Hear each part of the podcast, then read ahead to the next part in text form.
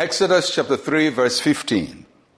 Moreover, God said to Moses, Thus you shall say to the children of Israel, The Lord God of your fathers, the God of Abraham, the God of Isaac, the God of Jacob has sent me to you.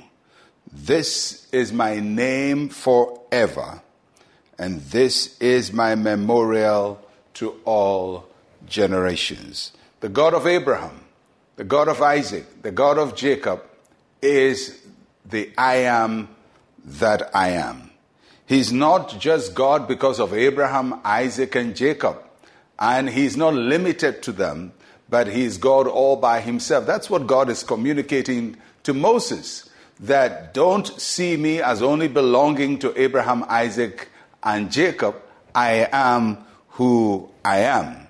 God's name and self identity is I am. And, and the reason this is important is because Abraham and Isaac and Jacob experienced God in different ways. To Abraham, God showed himself as the Lord Almighty and also the Lord who provides. Isaac got to know God as the one who makes room for him.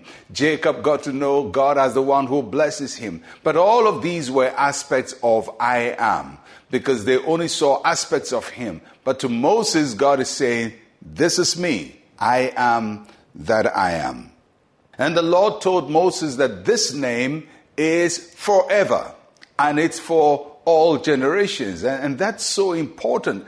God is saying, although I'm revealing myself to you as I am, I am not only I am at this time only. I am I am tomorrow. I am I am a thousand years from now. I am I am 10,000 years from now. For every generation, he is I am.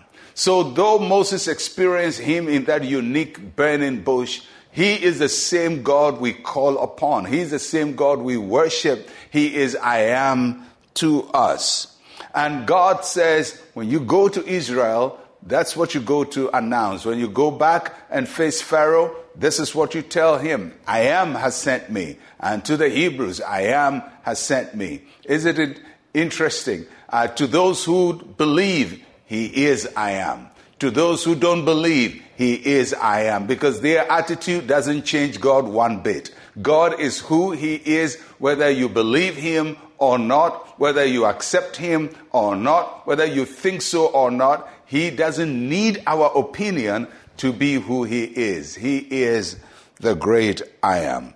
And it is for all generations. God wants every generation to experience Him in a present tense. Uh, we don't just want to say, oh, our fathers knew God, my mother uh, used to know God, my father prayed very hard, or uh, the old time Christians did great.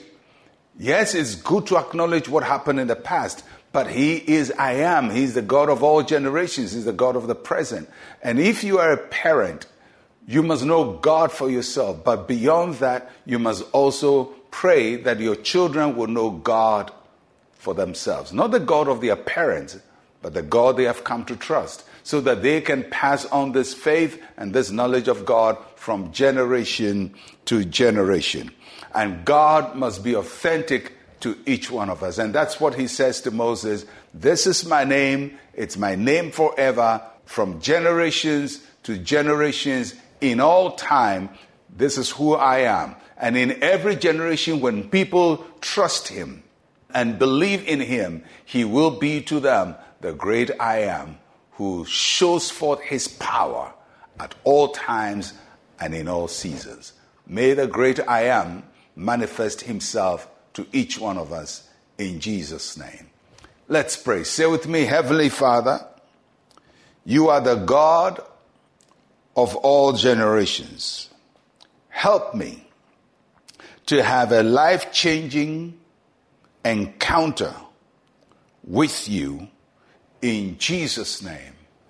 Amen and amen. He is present with you right now. I am Pastor Mensa Otabil. Shalom, peace, and life to you.